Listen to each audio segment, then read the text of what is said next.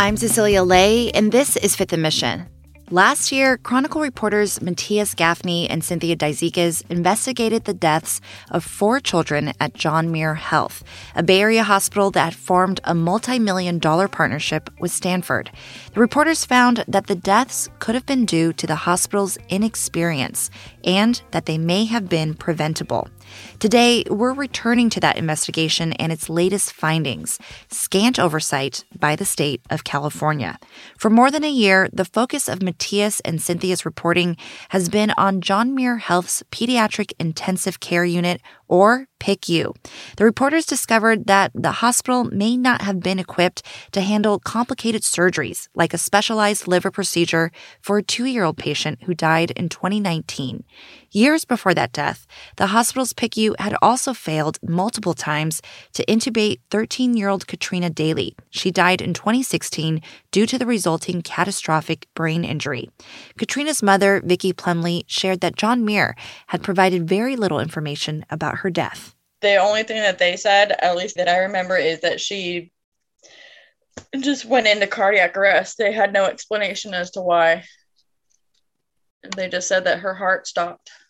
That sentiment was echoed by Michelle Brantley, the mother of sixteen-year-old Isaiah Lofton, who died from an infection after a spinal surgery at John Muir Health. It just drives me nuts, you know, because Isaiah has had so many close, I mean, he's been at death's door many times before, mm-hmm. and he's always come out of it. But this time, you know, it just, it, it, it he just got worse. Today on Fifth Emission, Chronicle reporter Cynthia Dizikes returns to talk about the latest chapter of her investigation with Matthias Gafni.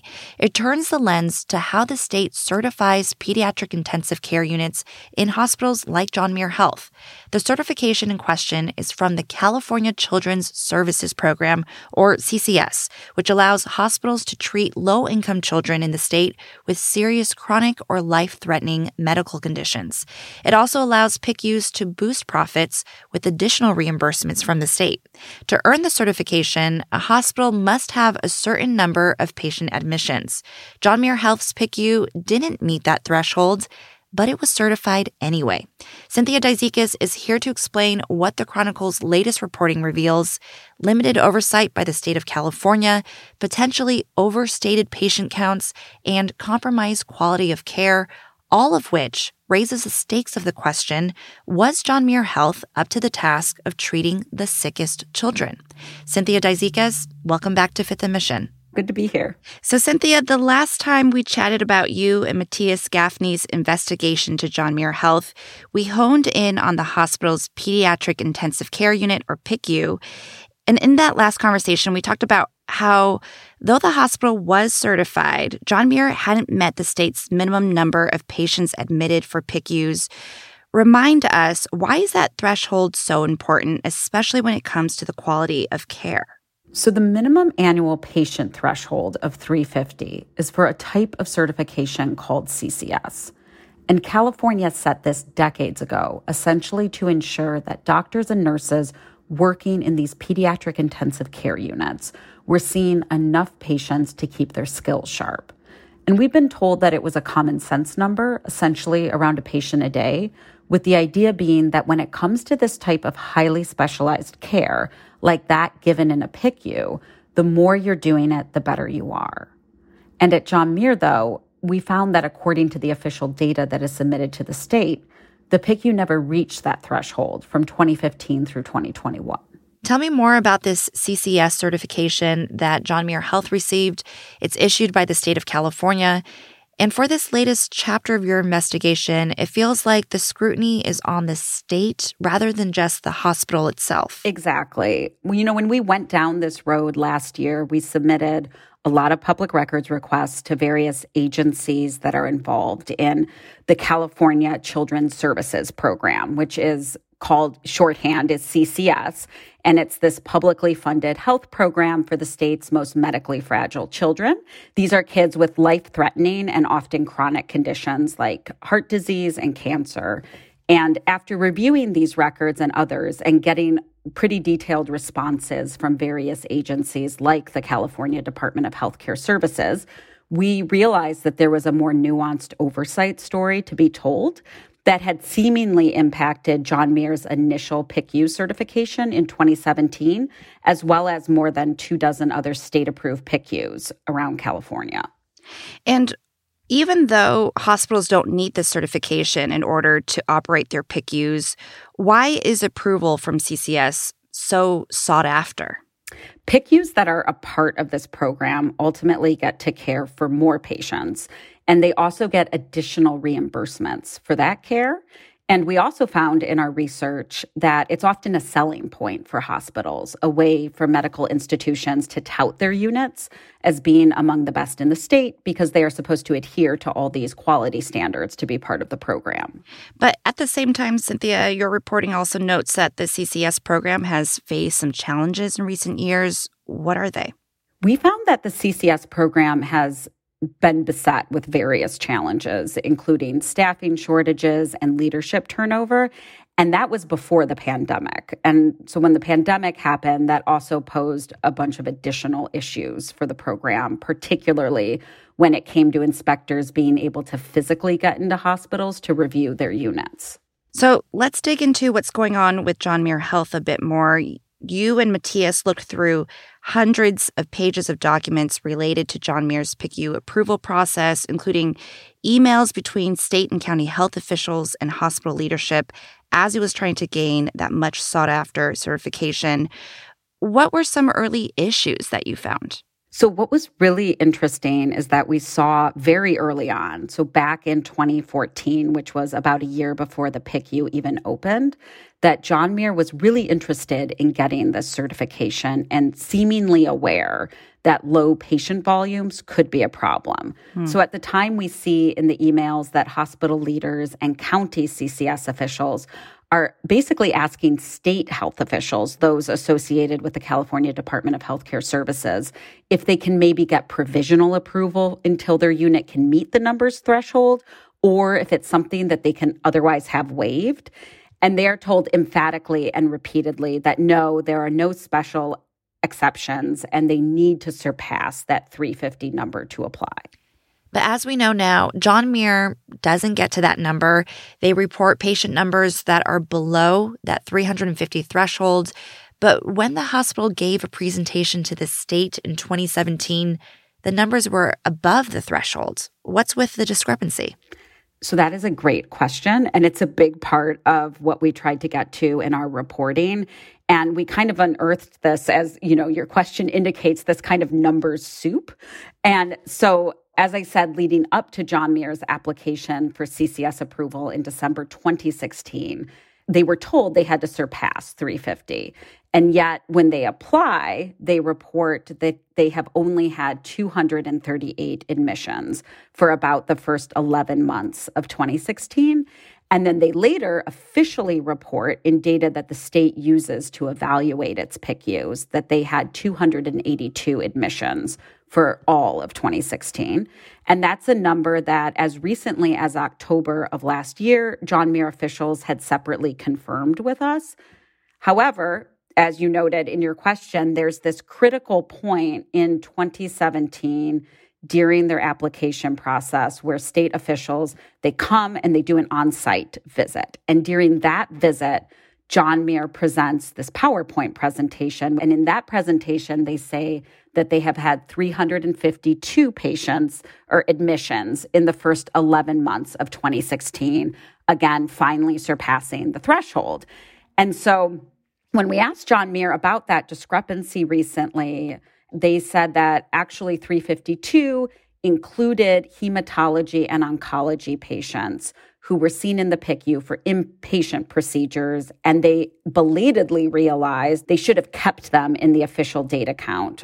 As part of our research, we found that there are a lot of different ways you can count your P I C U volumes, but the state uses a pretty standardized approach that requires that a patient be physically housed in a P I C U, has an official P I C U order, and requires a higher level of care than what can be provided on the general pediatric floor. So we asked John Muir, after they stood by that three fifty-two number, we asked them for documentation that those additional patients had met the state's requirements at the time, and they declined to provide that or answer related questions. Meanwhile, the state has told us that they consider two eighty-two to be John Muir's official P I C U admissions count for twenty sixteen. But I also wanted to understand, before that three hundred fifty-two number was even presented to the state, how was the hospital even able to submit an application and even qualify for a site visit without being able to meet that threshold? So again, another good question, and we're not entirely sure. The records that we've been able to review obviously show that they did progress through the process, but they don't specifically address why. The patient volume discrepancies are not raised in the documents that we have reviewed. And the state told us, because of the passage of time, they aren't sure which number was relied on when certifying the unit. It's not just John Muir Health. Other pediatric intensive care units in the state have also had little oversight. How large is the scope of the problem? Cynthia Dizikes will share after a quick break. You're listening to Fifth Emission. If you have a comment or there's a story you think we should cover, let us know. You can email us at fifth, that's F I F T H, at S F chronicle dot com, or leave us a voicemail at four one five, seven seven seven, six one five six.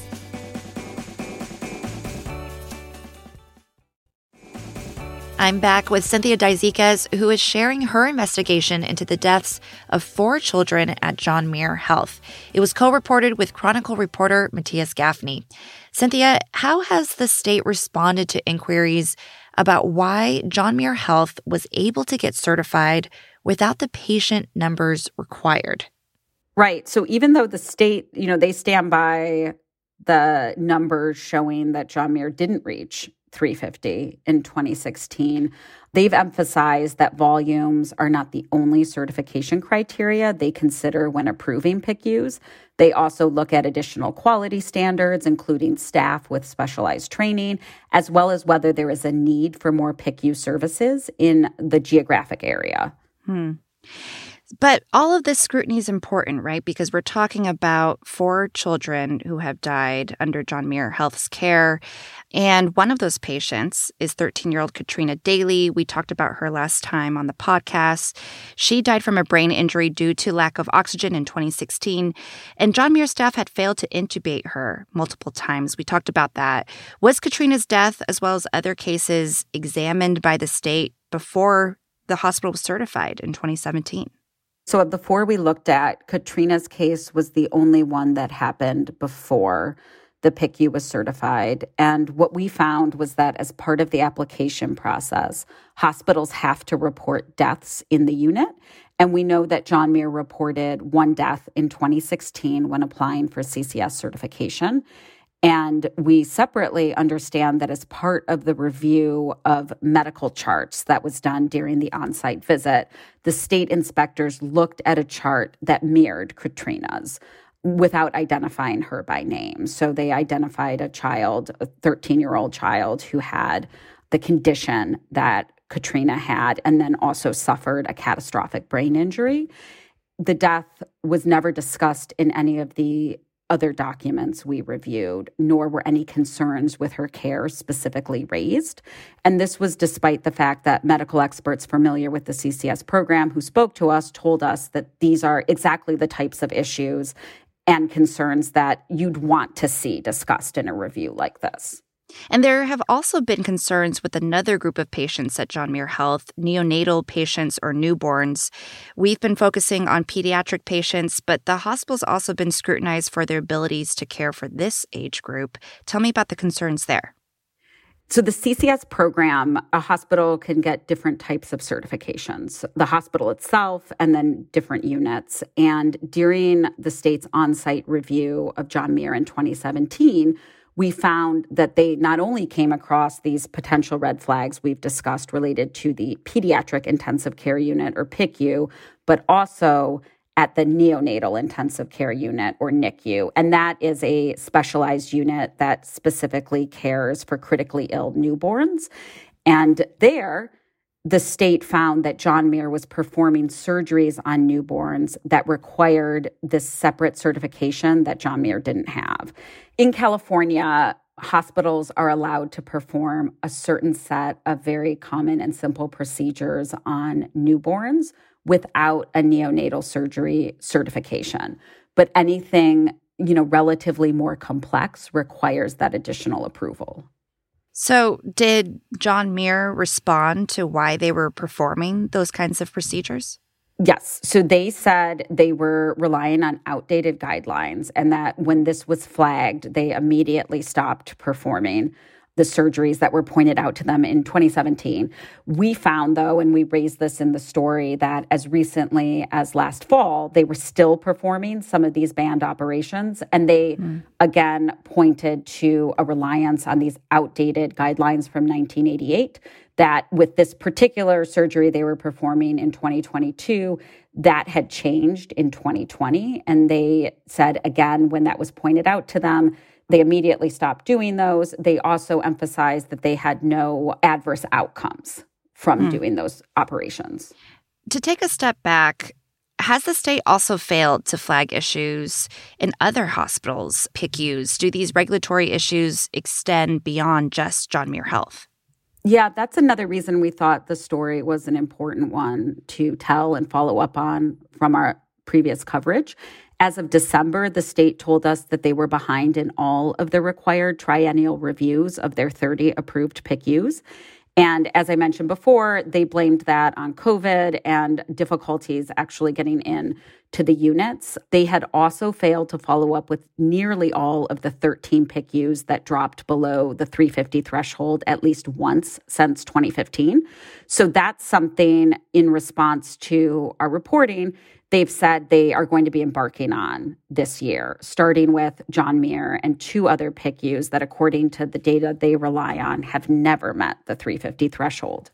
So generally, how has John Muir Health and the state responded to all these concerns that are being raised in this latest investigation, and what might come out of these findings? So John Muir has emphasized that, first and foremost, they never tried to mislead anyone. The state, for its own responsibilities, has disputed that its oversight of the C C S program has been lacking.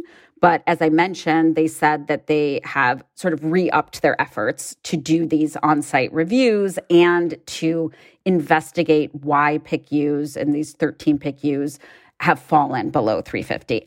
John Muir, even though in their official data they never reached three fifty, in twenty twenty-two they've said they they surpassed three fifty because of this national surge in child respiratory cases. So the state is going to be looking at all of that. And when it comes to John Muir's P I C U reassessment, they're supposed to be coming out this month with a decision on that. We'll definitely be keeping an eye out on the outcomes of your investigation. But in the meantime, I wonder, how are the families that you've been in touch with feeling about this latest investigation? We mentioned Katrina Daly's case, but there are others. How is everyone feeling? We've stayed in touch with them, and they're very interested in what comes of the state's review of John Muir's P I C U. Following our story in December, the Medical Board of California also announced that they were looking in to the four deaths, and they have since contacted two of the children's families. For both Katrina Daly's mom and Isaiah Lofton, who was another boy that we reported on, who died at John Muir and who was actually part of the C C S program, his mother has said she really hopes that there is more transparency with families that comes out of this, and that there's, you know, more information that is given to families about the certification, what that means for specific hospitals. She said that that would be valuable information that families with children in this program would really want to know and should know. Mm. Her hope is that there is greater transparency for families that rely on this program and that rely on the state's oversight of the program.